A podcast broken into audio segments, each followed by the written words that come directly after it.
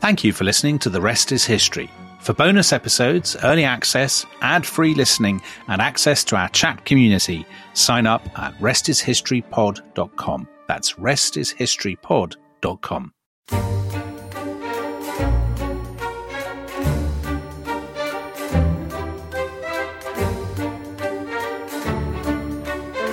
Good sirs, good ladies, many years of happy days before thee, and welcome unto The Rest is History. And if you are wondering why I'm introducing this in a kind of cod Shakespearean style, it's because, Dominic Sandbrook, we're going to do a Tudor-themed show, aren't we? And this is the first one we've done, actually, since the Six Wives of Henry VIII, which we did a year ago. Seems kind of disgraceful. It's very unusual that British historians stay off the Tudors, Tom. Yeah, it is. Before we come to the theme of what we're talking about today, and of course you already know because I'm sure you'll have seen the title of this episode, but I want to kick off, Dominic, by asking you a question. And I want you to imagine that both of us have been taken back in a time machine to Tudor England. Yeah. And due to a complicated degree of circumstances, which I won't go into, we've been presented to the Privy Council, and the Privy Council have to decide which of us would make the best king. Right. Who do you think they would go for? Well, obviously, I think they'd go for me. I mean... And why do you think they go for you? I mean, beyond the fact that you enjoy attacking the French and all that kind of stuff. But there's one fundamental reason why they would probably choose you over me. Is there? I think... I mean, maybe I'm just flattering myself, Tom, but I think they would see that I would take the necessary tough decisions for the stability of the realm. And I think... Yeah. It's nothing to do with that. Surely. What is surely it? What is the main duty of a Tudor king? To have a son. To have a son. And you have a son. And not only do you have a son, but you've called him Arthur. Yeah. So like Henry VII's eldest son. Whereas I have two daughters. Two daughters. Useless. Absolutely useless. Both of whom have impeccably Tudor names. So Katie, Catherine, and Eliza, Elizabeth. But... no good, really. This takes us, does it not, to the heart of what we're talking about today, which is Lady Jane Grey, the 9 Days Queen. Although whether she was really Lady Jane Grey, whether she was really a 9 Days Queen, we can discuss that. And she, Dominic, I know that you've been doing furious amounts of research for this. Do you want to just kind of give the listeners a kind of just a very quick synopsis of the basic outline of the plot before we start looking at some of the characters and the detail of what happened? Okay, sure. So we are in the year 1553, and the King of England is Edward VI. So that is the son of Henry VIII. It's the son for whom Henry VIII waited and prayed so long. Henry VIII had three children, Mary, Elizabeth, and Edward. And it is young Edward, a teenager, who is king. And he has presided over the sort of white heat of the Protestant Reformation in England. It's furious, isn't it? Blazing. Yeah. So extraordinary period of kind of religious revolution, cultural revolution, I think you could call it. But Edward dies unexpectedly on the 6th of July. And just a few days later, instead of proclaiming his sister Mary, as a lot of people expected, as queen, the Privy Council, that's the body, the sort of repository of authority in the realm, they proclaim somebody else who's not expected. And that person is Lady Jane Grey. And it's actually, I mean, everyone remembers her as the 9-Day Queen, but for 13 days, she is Queen of England. While Mary is outraged and says, this is a terrible, usurpation. I should be queen. Jane appears to have the backing of the most powerful man in the realm, the Duke of Northumberland, her father-in-law. And I think most people probably think that she will prevail, but she doesn't. Her support melts away. Mary is able to come into London. The Privy Council change sides. They back Mary after all. Bells and bonfires in London. Poor old Jane is locked up in the Tower.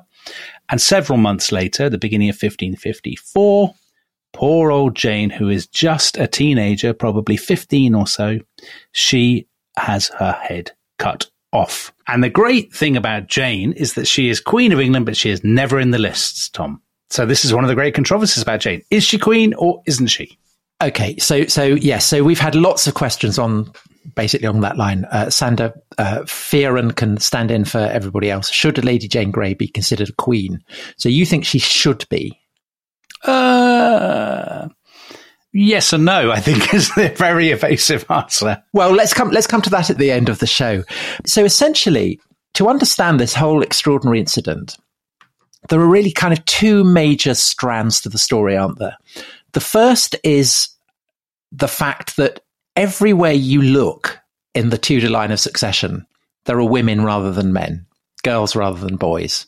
And this in an age where it is assumed that men should be king and that women shouldn't rule is a real problem.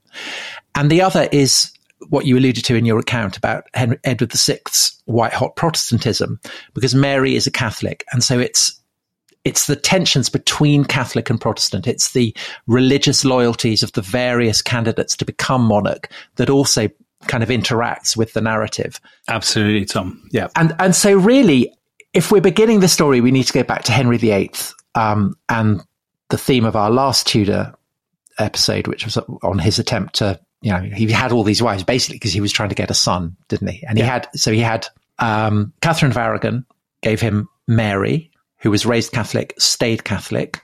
Anne Boleyn, Protestant bride, gives him another daughter, Elizabeth, who is raised a Protestant.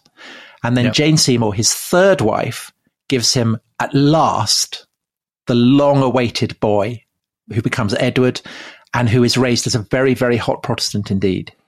Yeah, that's absolutely right. I think the Lady Jane Grey story, Tom, it's an absolutely brilliant story for a podcast because it's kind of a who and why done it.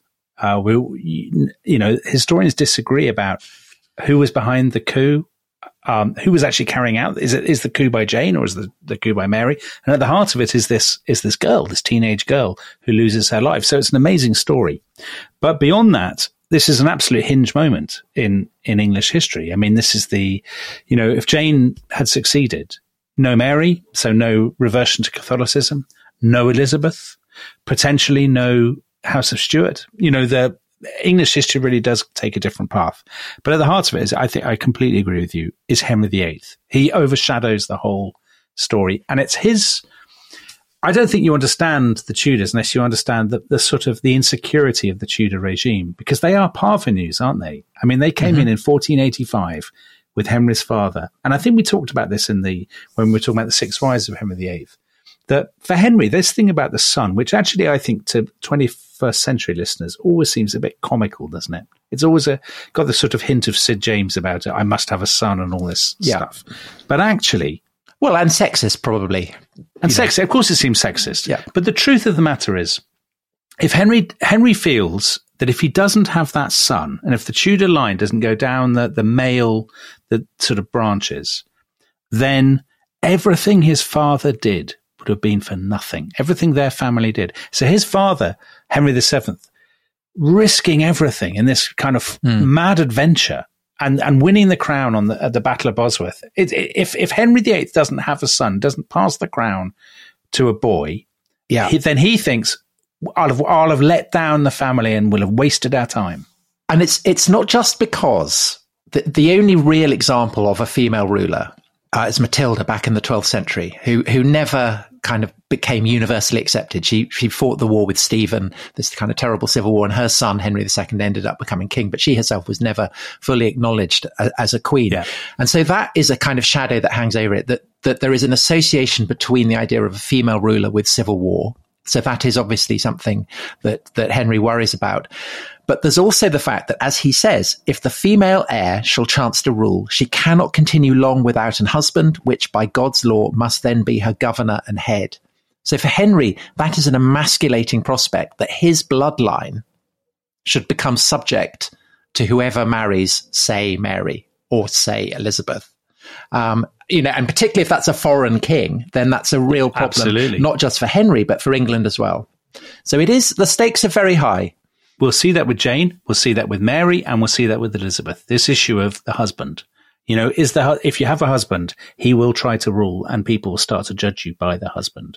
So that issue absolutely hangs over. It's not just Henry who think so. Again, it's very easy from the 21st century to assume this sort of grotesque wail, the sexist wail, is projecting his own weird sexual inadequacies onto Tudor England.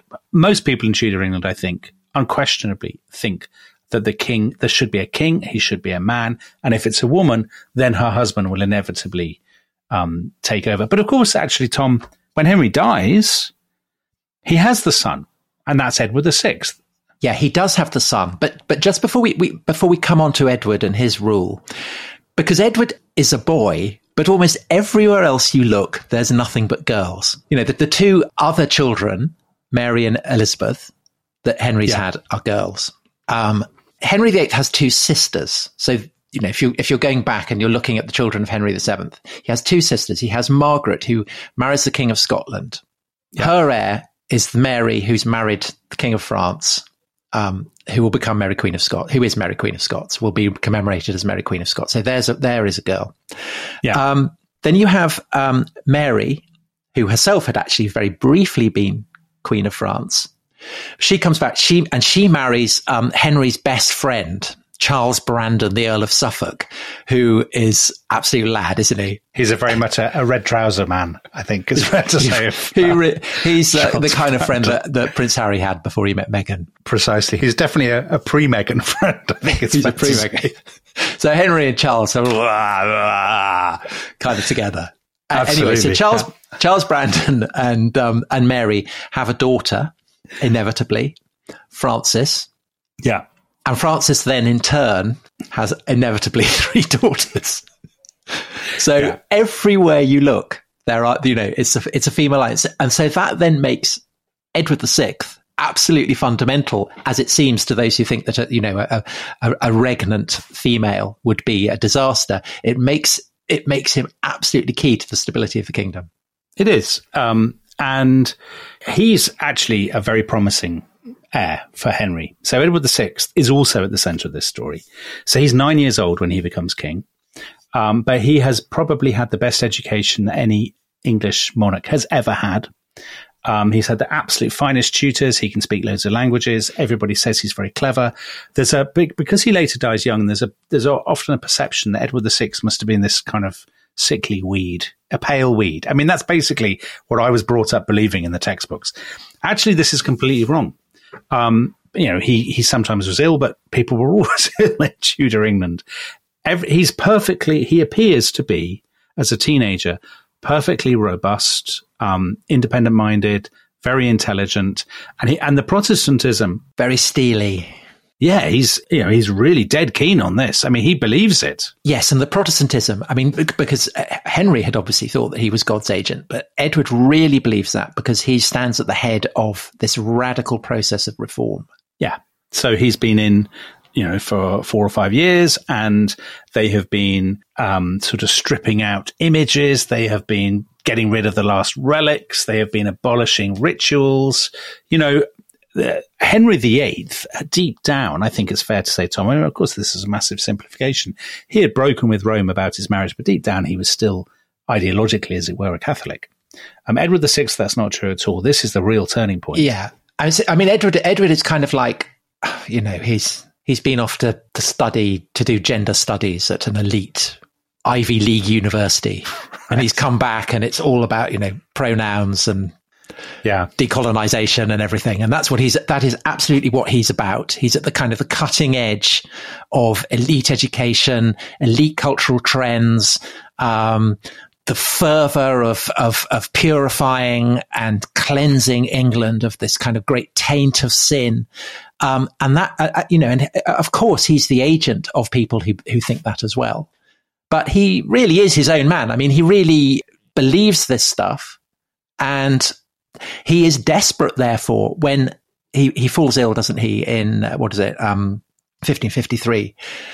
As he starts to, you know, he's what, 15? I think he's 15 then, is he? Exactly, yeah. And so this matters hugely to him. It does, yeah. That the revolution not be turned back. Absolutely. So he's at the centre of this. He's not the feckless, sickly weed. So at the beginning of the year, Edward VI appears to be in great health. New Year, they have all their usual kind of, you know, I know you love a court masque, Tom. I love a court mask. They have all their court masks. There is much fooling. Yeah, there's great tomfoolery. You know, there's people, there's jesters, there's people wearing the wrong trousers. It's a great, they have a tremendous time. The laughs flow. Right. But in February, he gets a very bad cold, which sounds like nothing to us, but in, you know, the 1550s, you get a very bad cold and it goes into your lungs. You could well die. And basically, it seems likely that he got some lung infection that he just couldn't shake off, and it became more and more deep-seated, and it's going to end up killing him.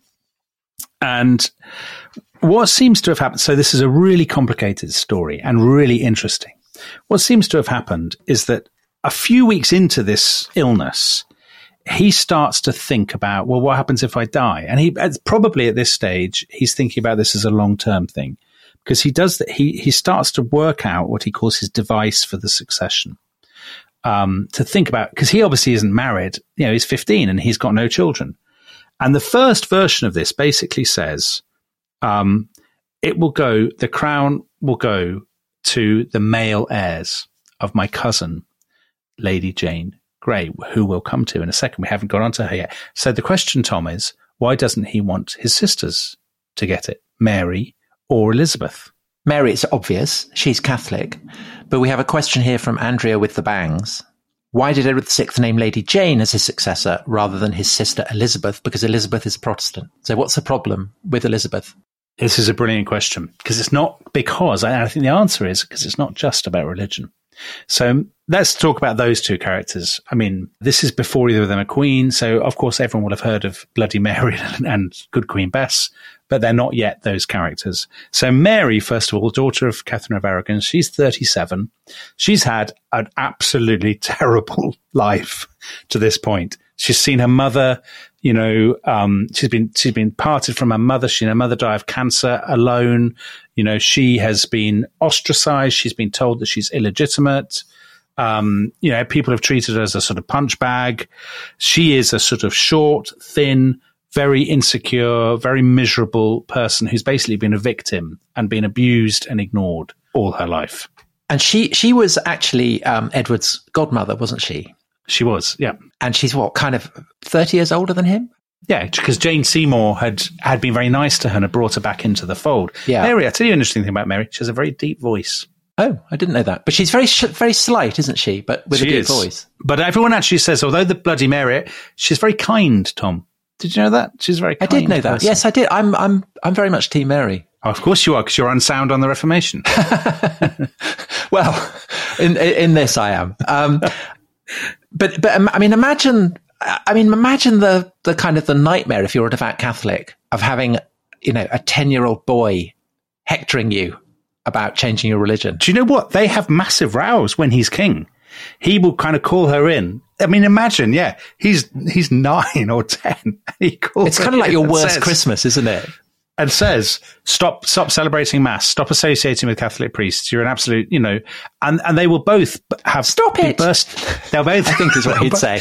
They'll both be in floods of tears. Apparently, I mean, in her case, it surely, as you say, must be tears of absolute rage. Who is this? She's a grown woman. I mean, she's 30.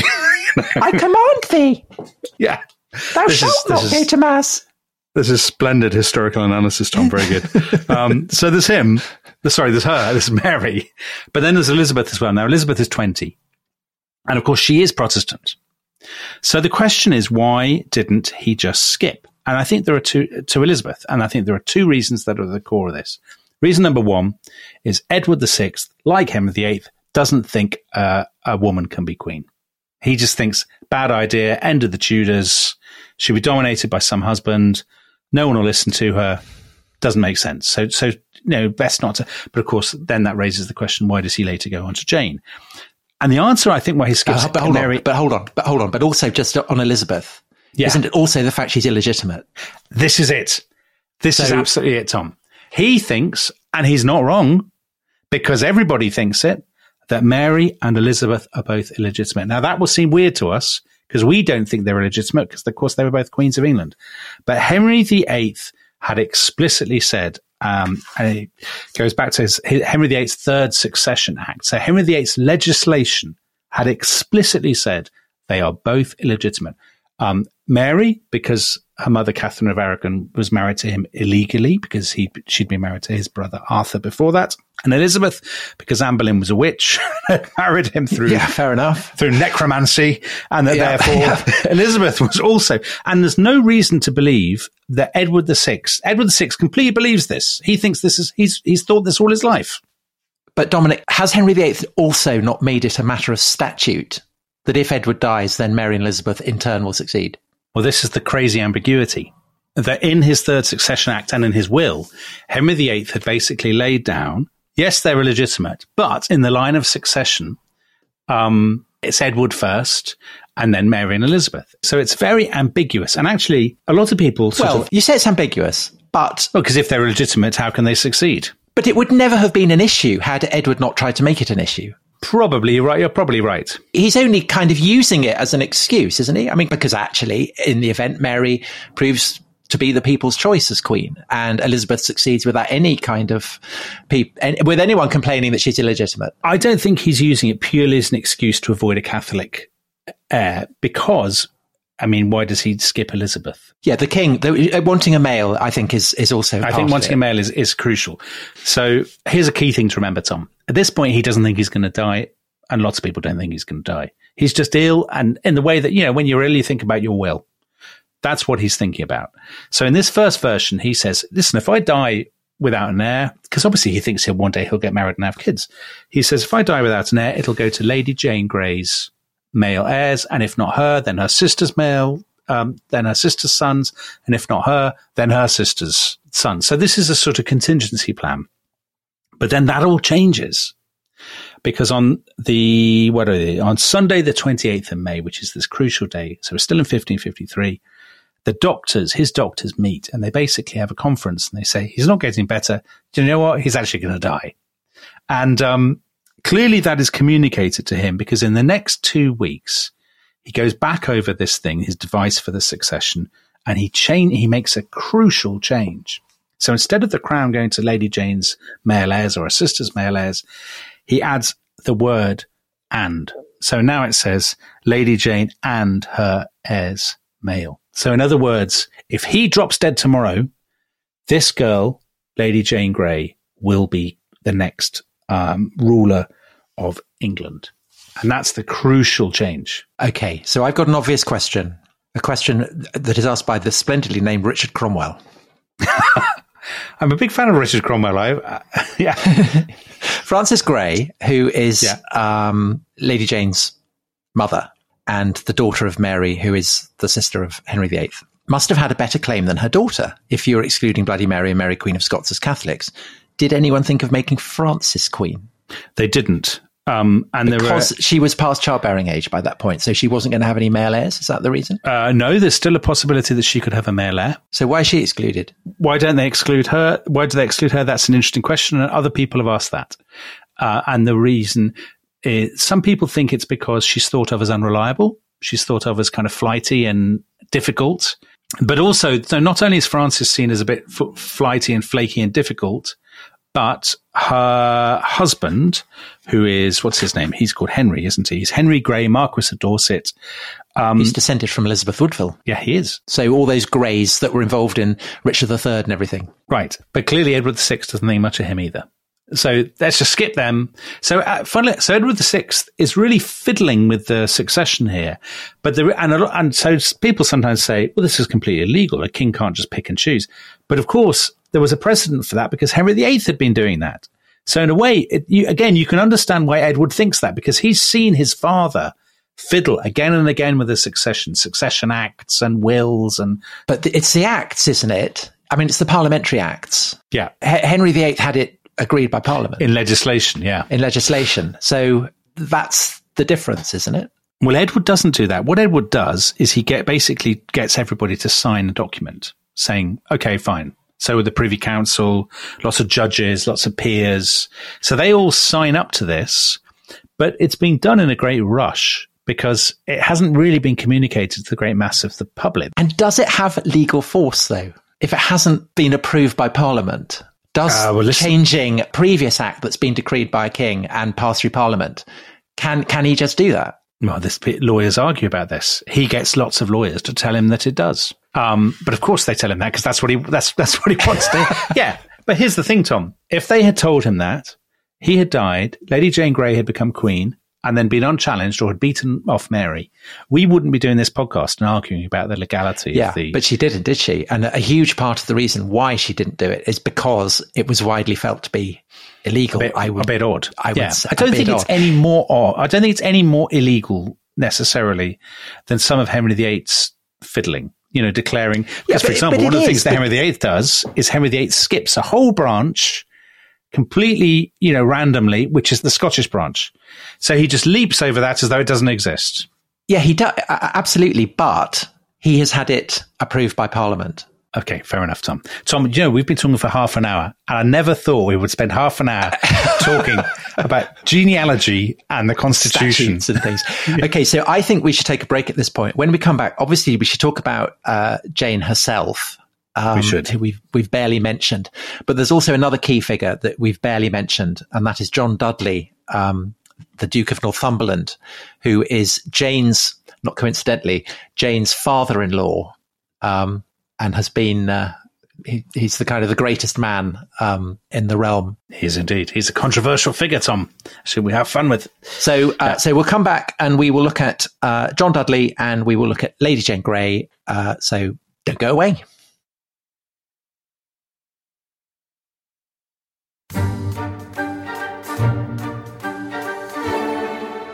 Hello, welcome back to The Rest is History. We are looking at Lady Jane Grey, the so-called 9 Days Queen.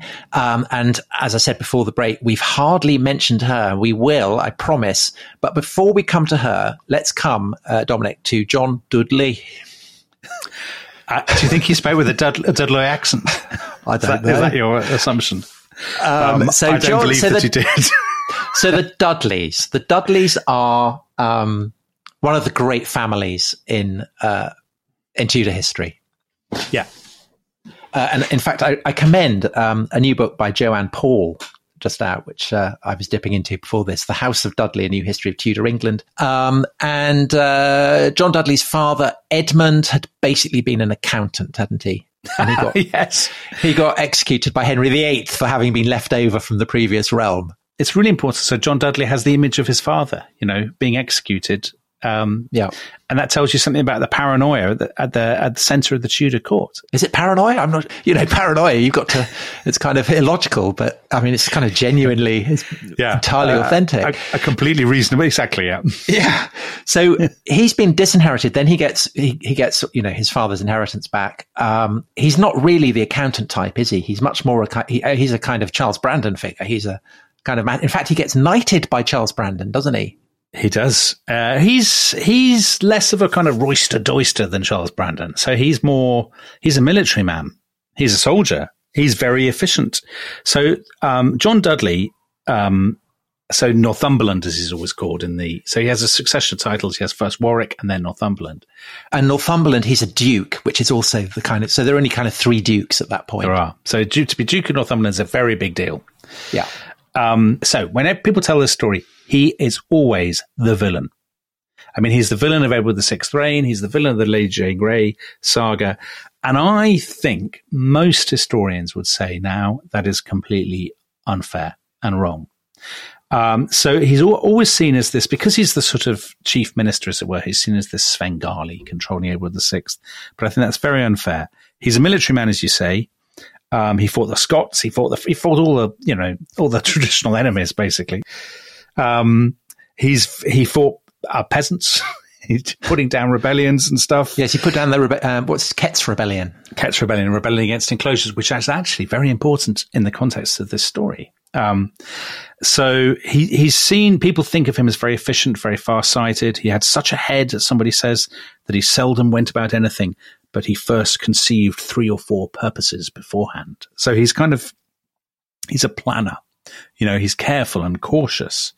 And what happens is at the beginning of Edward VI's reign, Edward VI is sort of dominated, because obviously he's only 9, by Jane Seymour's brothers, Edward and Thomas. First of all, they fall out with each other, and then basically everybody falls out with Edward Seymour, the Duke of Somerset, and Dudley becomes the sort of figurehead of the movement of all the other bigwigs against him, and Dudley then becomes the big man in Edward VI Council. He's a big Protestant, Tom. He's very into his religious reform. He's very serious about that. He's big on law and order because he thinks the previous sort of administration made a mess of law and order. He's also very big on financial retrenchment. So, you know, he's sort of, I think he's most people would say he's actually a very good sort of governor, as it were, of England's affairs. So he's kind of, the money is mounting up. Law and order is big on keeping sort of dissent to a minimum. He doesn't really, I think it's fair to say, sort of dominate Edward VI as much as people used to think. So Edward VI is probably much more of a partner with him. I mean, obviously, they're training Edward VI to be king, but basically, Dudley's not just bossing Edward VI around. Yeah. But Dudley is the big man. You know, there's a lot of people who don't like him. There's lots of resentments. Of course. Yeah. And he has a lot of sons, one of whom, of course, will go on to become Elizabeth's favourite, Robert Dudley, the Earl of Leicester. But for our purposes, the key one is he's called Guildford, isn't he? Yeah. Now, this is the great what if. This is the great what if, Tom. In a different world, there's an England that had a King Guildford. King Guildford the first. And the people of Guildford would be delighted with that, wouldn't they? I mean, not they'd necessarily be the royal borough of Guildford, wouldn't they? They would. And I'm not knocking Guildford at all, but it's not the most automatically glamorous of places. And in many ways, the great tragedy of this story is that it works out so badly for the people of Guildford, who miss out on their chance. Who miss out on their chance at royal glory. Exactly. So Guildford marries Lady Jane. Tremendous catch for him. Because she... But the question then is, so it's usually assumed that Northumberland is doing the kind of equivalent of insider dealing, that he knows what's coming. He's had a look at Edward VI's device, and so he's pairing his son up with the girl who may well become Queen of England. But it's possible, isn't it, that actually it's the other way around? Exactly right. It's Edward VI who is pushing it. Yeah, it's exactly right. So what we don't know is if this whole scheme was cooked up by John Dudley or whether it was cooked up by Edward VI. I think it seems, you know, there's a historian who's written an absolutely brilliant book on this called Eric Ives, who does treat it as a kind of whodunit and really digs into the motives of all the sort of the suspects and sort of the forensic analysis of the documents. And he says, you know, it's actually not clear that the Guildford marriage is just, you know, because he knows Jane will be queen, that actually the Guildford marriage to Jane may just be an absolutely standard, you know, court marriage, and that actually at this point Edward may not have changed his plans so that Jane herself will inherit. So if Northumberland had put his son up to this, you know, he'd be playing a hell of a long game, because I mean it would be his grandchildren that would inherit the throne. It's a long time. But it's still something to think about. It is still something. And of course, I'm sure there was a degree of self-interest. Of course, I mean, there would be. That's completely natural in a Tudor courtier. But I think it's to see Dudley as the mastermind of the sort of conspirator plotting all this, I think robs Edward VI of agency. I think it's Edward VI's project, actually. So we have a question from Dr. Danny Witch-Hunting Buck. Do you feel it was Edward's idealism or Dudley's ambition that put Lady Jane on the throne? I suppose your answer to that, and I don't want to put words into your mouth, but I'm going to, is that you would say that Dudley had a measure of idealism as well. That he's obviously ambitious, but presumably he shares Edward's anxiety about, well, definitely Mary, because Mary and Northumberland hate each other. But there's also a kind of religious dimension to that. Northumberland is a radical Protestant, doesn't want Catholics back. He thinks it will guarantee a Protestant England. It happens to suit him. You know, his son will be effectively king. So idealism and ambition kind of concur. Right. I don't think he thinks, oh, I've masterminded this huge thing. This is my splendid fiendish plot.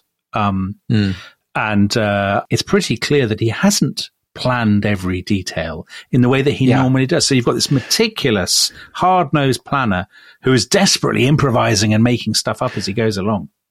And people think that at the time, don't they? Because this is the age of Machiavelli, and the image of the Machiavel a sinister kind of figure plotting and pulling strings behind the scenes, has become part of the kind of the mental furniture of people in this period. And so I guess that must be part of why Northumberland comes to get such a dark reputation, is that people associate him with Machiavellian devices and all that kind of stuff. Do you think? Yeah, I think that's absolutely right. I think it also, when the whole thing unravels, everybody blames him. You know, all the other people who were in on it. Which is convenient, isn't it? He's a convenient scapegoat. I mean, there is a slight tradition, isn't there, in Tudor England of basically the last king's chief minister gets the chop as soon as the successor comes in. Yeah. So there's a sense in which, you know, that happened to his own father. His dad, yeah. Yeah. And he basically ends up, it's the same story again. I mean, he basically carries the can for all the resentments that had piled up at the end of the reign of Edward VI. And I think there is that dimension in early modern history generally, isn't there? The sort of Cardinal Richelieu, the eminence grise, the power behind the throne, and was what historians talk about, the sort of black legend of Northumberland as this sort of plotter par excellence. But it's also with the idea of the Machiavel that it's power for power's sake, that there's not a shred of idealism about it, that it's just about doing down your rivals and making yourself top dog. And clearly that's not all it is. Northumberland, I mean, must be a huge part of it, but that's not all it is. Okay, so that's Northumberland. Now, what about the lady herself, Lady Jane Grey, who, of course, isn't Lady Jane Grey by this point, is she? She must be Lady Jane Dudley. Well, she's Jane Grey when she becomes, I hadn't thought of that. She does become Jane Dudley, but at this point, she's Jane Grey. So what can we say about her? Well, as always, I think with Tudor England, as a sort of modern historian looking at this period, I think what's so interesting about it is that the sources are so tantalizing. They give you just enough that you can construct a kind of personality out of these historical characters. But actually, you know, the imagination is doing an enormous amount of the legwork. So we actually know quite, you know, it's frustrating how little we know about Jane. But actually what we know about her is all to her credit, by and large. So she's born probably in 1537. I mean, we don't even know the year. We can't even be absolutely certain of the year. She's probably born or brought up in this house, Bradgate Park, near Leicester. So it's the sort of one of the great brick mansions that belong to the Grey family. Her parents are very young when she's born, so they're probably 20 and 21, respectively. What we know about her is that we have one physical description that comes from a Genoese merchant who sees her later on after the whole 9-Day Queen imbroglio. And he said, she has small features and a well-made nose, the mouth flexible and the lips red. The eyebrows are arched and darker than her hair, which is nearly red. Her eyes are sparkling and reddish-brown in colour. I stood so near her grace that I noticed her colour was good but freckled. When she smiled, she showed her teeth, which are white and sharp. In all, a gracious and animated figure. Okay, so on the question of schooling, the reputation is that she's a brilliant mind, right? She kind of speaks 9 languages and can construe Hebrew and all kinds of stuff. Is that accurate? Where is that coming from? So this comes from, it's the classic Tudor history thing where there's the one source, the one fragment on which people have built up a whole edifice of speculation. But basically there's a humanist scholar called Roger Ascham, who in 1550, so how old is she then? She's about 13. He visits Bradgate in Leicester to visit her tutor, who's another great humanist called John Aylmer. And of course, this is the great age of humanist scholars. And Asher says, because he wrote about it, he said, before I went to Germany, I came to Broadgate in Leicestershire to take my leave of that noble lady, Jane Grey, to whom I was exceedingly much beholding. And he says, everybody else in the household was out hunting in the park, but I found her in her chamber reading Phaedo Platonis in Greek, so reading Plato, and that with as much delight as some gentlemen would read a merry tale in Boccaccio. And after salutation and duty done with some other talk, I asked her why she would lose such pastime in the park, i.e. why isn't she off in the park with everybody else? Smiling, she answered me, I wist all their sport in the park is but a shadow to that pleasure that I find in Plato. Alas, good folk, they never felt what true pleasure meant. And she can't get enough Plato. Oh, no. Well, that redounds immensely to her credit, rather than going off and having fun. But there is a catch. So he basically says, you know, what What's all that about? You're a teenager. Shouldn't you be out, like, you know, killing animals with the rest of your family? And she says, well, I'll tell you a truth, which you maybe you'll marvel at. One of the greatest benefits that God ever gave me, says Jane, is that he sent me so sharp and severe parents and so gentle a schoolmaster. Because she says, you know, my schoolmaster, your mate, gives me all these books and we talk about it's lovely. But when I'm in the presence of my father and my mother, whether I speak, keep silent, sit, stand or go, eat, drink, be merry or sad, blah, blah, blah, blah, blah, I must do it so perfectly as God made the world, or else I'm so sharply taunted, so cruelly threatened with pinches, nips and bobs that I think myself in hell. So in other words, she basically is escaping from being pinched by her parents. Yeah. I mean, if she's not good at killing animals, then that's awful, isn't it? Well, I mean, you can imagine her father kind of... No, not like that. Like that. Yeah. Maybe. Shoot it. Maybe. So basically, in Tudor historiographical style, people have spent, you know, entire careers arguing about... Well, there's enough grift there for a novel, isn't there? Is she exaggerating? Is she a stroppy teenager just saying, oh, my parents treat me, they don't understand me, they pinch me? Or is this the truth? And is she this tremendous mind? I mean, by the way, there was one other thing about her. It's a man called Sir Thomas Challoner. He said, this would have definitely appealed to you, Tom. He said, she had joined Chaldean words to the language of the Arabs with a skillful grasp of the idiom of the Hebrews. For to mention her speaking on Greek or Latin would be of small account. Other women speak these languages in civilized places. Likewise, Gallic and Etruscan speech had added their number to this English lady. If you were to number her languages, this one lady spoke 8. So, Tom, do you speak Chaldean? Chaldean, all right. Well, whatever it is. No, Chaldean, I think that's all very improbable. Do you think she speaks Etruscan? No, because nobody speaks Etruscan. Unless by Etruscan they mean Tuscan, i.e. Italian. Well, I don't know. I don't know. But if it's Etruscan, then that is clearly a lie, because nobody speaks Etruscan because they still haven't deciphered it. So there are some people who say, historians who say, this is humanist scholars, kind of boasting, massively exaggerating. They're also her father. Actually, I mean, you did an impersonation of him as a sort of huntsman, but actually, her father is quite into this. So he's a patron for the lot of them. And a good contact. So they probably want to butter him up by like bigging him up in their letters to each other. So there's an element of that about it as well. But the Jane saying, oh, I hate them. They, you know, they're constantly criticizing me. Yeah. That does sound kind of, I mean, you can imagine her father like kind of competitive dad in the Fast Show. Yeah. I mean, I don't think there's any reason to doubt that. It's the one thing we know. I mean, as also, and I think that there's no reason to doubt she's a great reader. She loves speaking languages. She likes talking to scholars.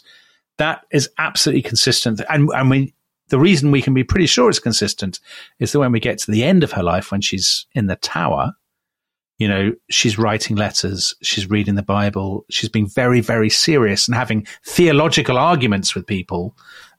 So she's absolutely, I mean, she is another red hot Protestant. Yeah. So that's the key thing, isn't it? Really? I mean, it doesn't really matter for the purposes of Edward VI or Northumberland, how clever she is, how many ancient languages she can read, any of that.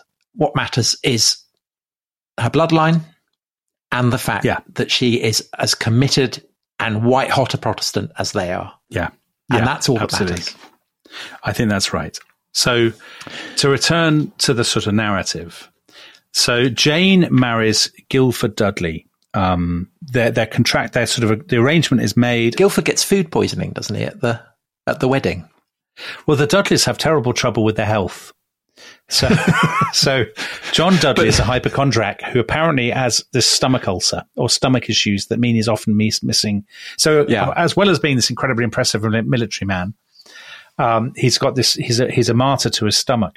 Well, but because they hardly ever spend any time together, because Guildford gets food poisoning at the wedding. He's sick for a month, and then he recovers, and Jane immediately gets food poisoning. So so difficult for the happy couple. Jane's illness may be stress. By the way, she may be conscious that some terrible crisis is looming, and she may be. You know, she may have detected a change in the atmosphere, but also funny that they're very young. I mean, she's 15 or so.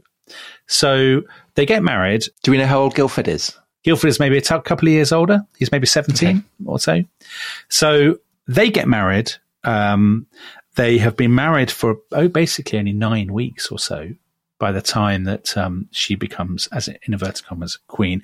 Whether they have consummated the marriage is uncertain. Well, there's food poisoning going on. I mean, that's very unsexy. Difficult, isn't it? But also, I think it's said at the beginning, people sort of say they're married, but they're not going to consummate it because they're both very young.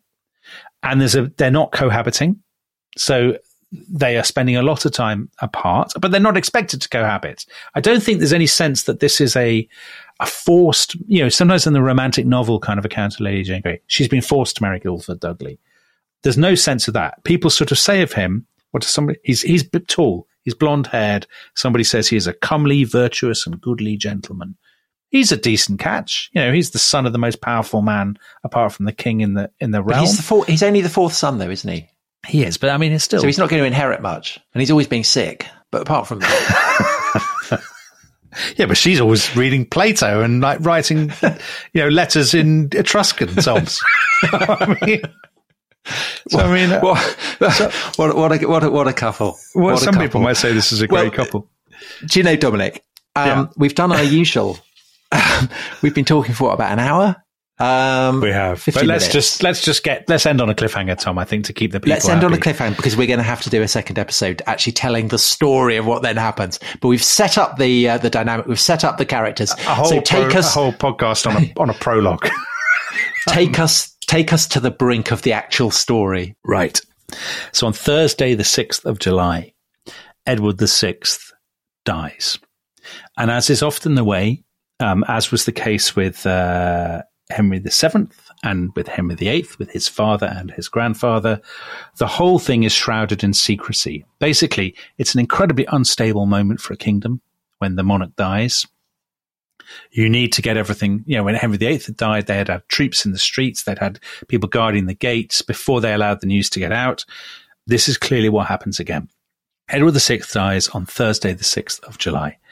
And no news has got out at all. On Sunday the 9th, Jane is shown in to see his counsellors, and she has no idea what is coming. And this is at Sion House, isn't it, in Richmond? Yes, I was about to say West London, but it's Richmond. She is shown in, and the counsellors, including her father-in-law, John Dudley, Duke of Northumberland, they bow to her and they say, "The king is dead and you are the queen. He has got this document, and the crown goes to you." And her reaction to that, and I guess you could say, Tom, even at this stage, there is going to be trouble, because her reaction to that is not, "Hurrah, I'm queen." It is to break down in floods of tears. And she has serious doubts about this right at this moment. And of course, the rest is downhill.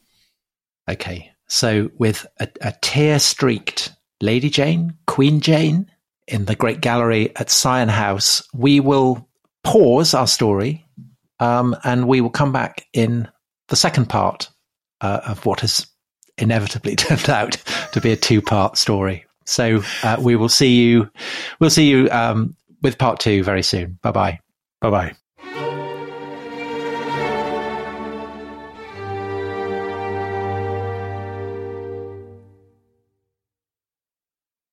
Thanks for listening to The Rest is History.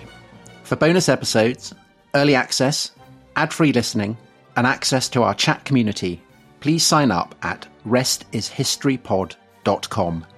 That's restishistorypod.com.